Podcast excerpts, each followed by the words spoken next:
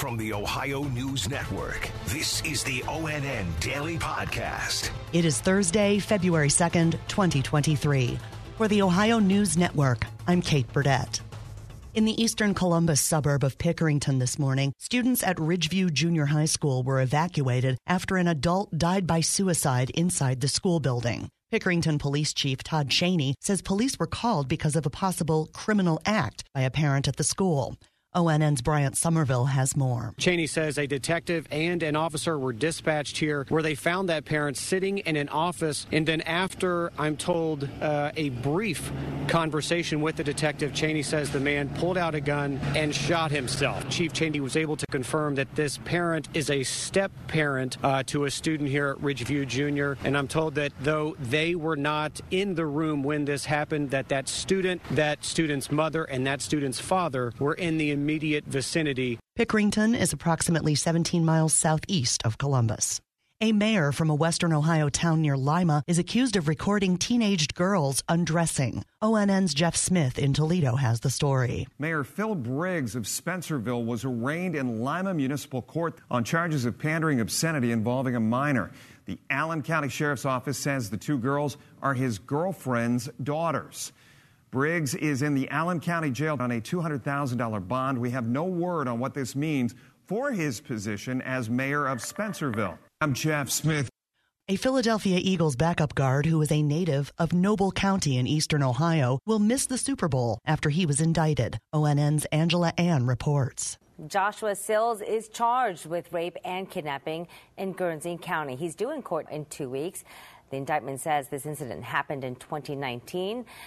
And a statement from the Eagles this morning says the organization is aware of the legal matter involving Josh Sills. We have been in communication with the league office and are in the process of gathering more information.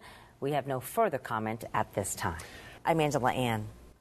In southeast Ohio, three people in Athens County were jailed accused of selling drugs, including meth. ONN's Andrew Kinsey has more. The sheriff's office saying they received multiple tips about a group of people staying in a tent along a backyard along May Avenue in Chauncey.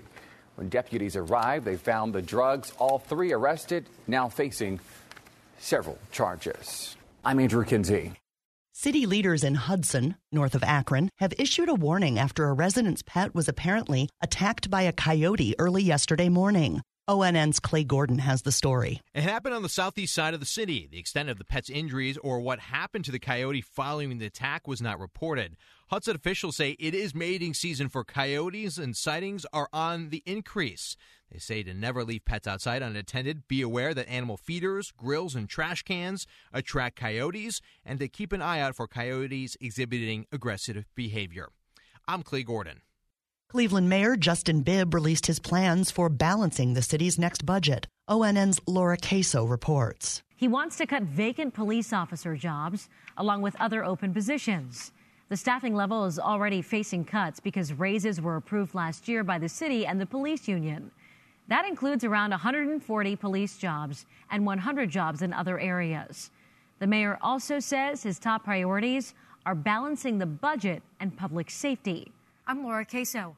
Catalytic converter theft is a growing problem in many Ohio communities. In central Ohio, a man has just owned up to his role in a multitude of such thefts. ONN's Yolanda Harris has details. The ringleader of one of the largest catalytic converter thefts in Franklin County has pled guilty. Police say Tommy Cox was responsible for the thefts of more than 1,000 catalytic converters.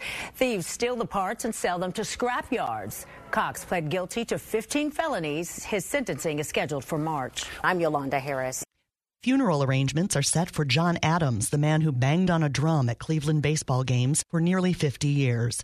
ONN's Stephanie Haney reports. Calling hours will be Friday at Ferfolia Funeral Home in Sagamore Hills from 3 to 7 p.m. And the funeral mass will be at 10 o'clock on Saturday morning at the Cathedral of St. John the Evangelist. The Guardians let us know that instead of bringing flowers, the community is invited to make a donation to the John J. Adams Scholarship Fund. Adams passed away Monday at the age of 71. I'm Stephanie Haney. It is Black History Month, and many people may not realize the annual national observance got its start in Northeast Ohio. ONN's Brianna Dahlquist in Cleveland explains. Kent State University traces its roots back all the way to 1969 when the university's Black United Students organization advocated for an entire month dedicated to black history. At the time, there was only the Negro History Week that was celebrated during the second week in February. After a year of planning, Black History Month was established at Kent State in 1970. It would be another six years before President Ford declared February as Black History Month. I'm Brianna Dahlquist. And this morning, Punxsutawney Phil was brought out of his tree stump in Pennsylvania, and his handlers released a declaration. I see a shadow on my stage. And so, no matter how you measure, it's six more weeks of winter weather. Buckeye Chuck and Marion also saw his shadow this morning. Special thanks to our affiliates WKYC TV in Cleveland, WTOL TV in Toledo, and WBNS TV in Columbus for their contributions to today's podcast. I'm Kate Burdett on the Ohio News Network. This has been the ONN Daily Podcast, a production of Radio Ohio Incorporated on the Ohio News Network.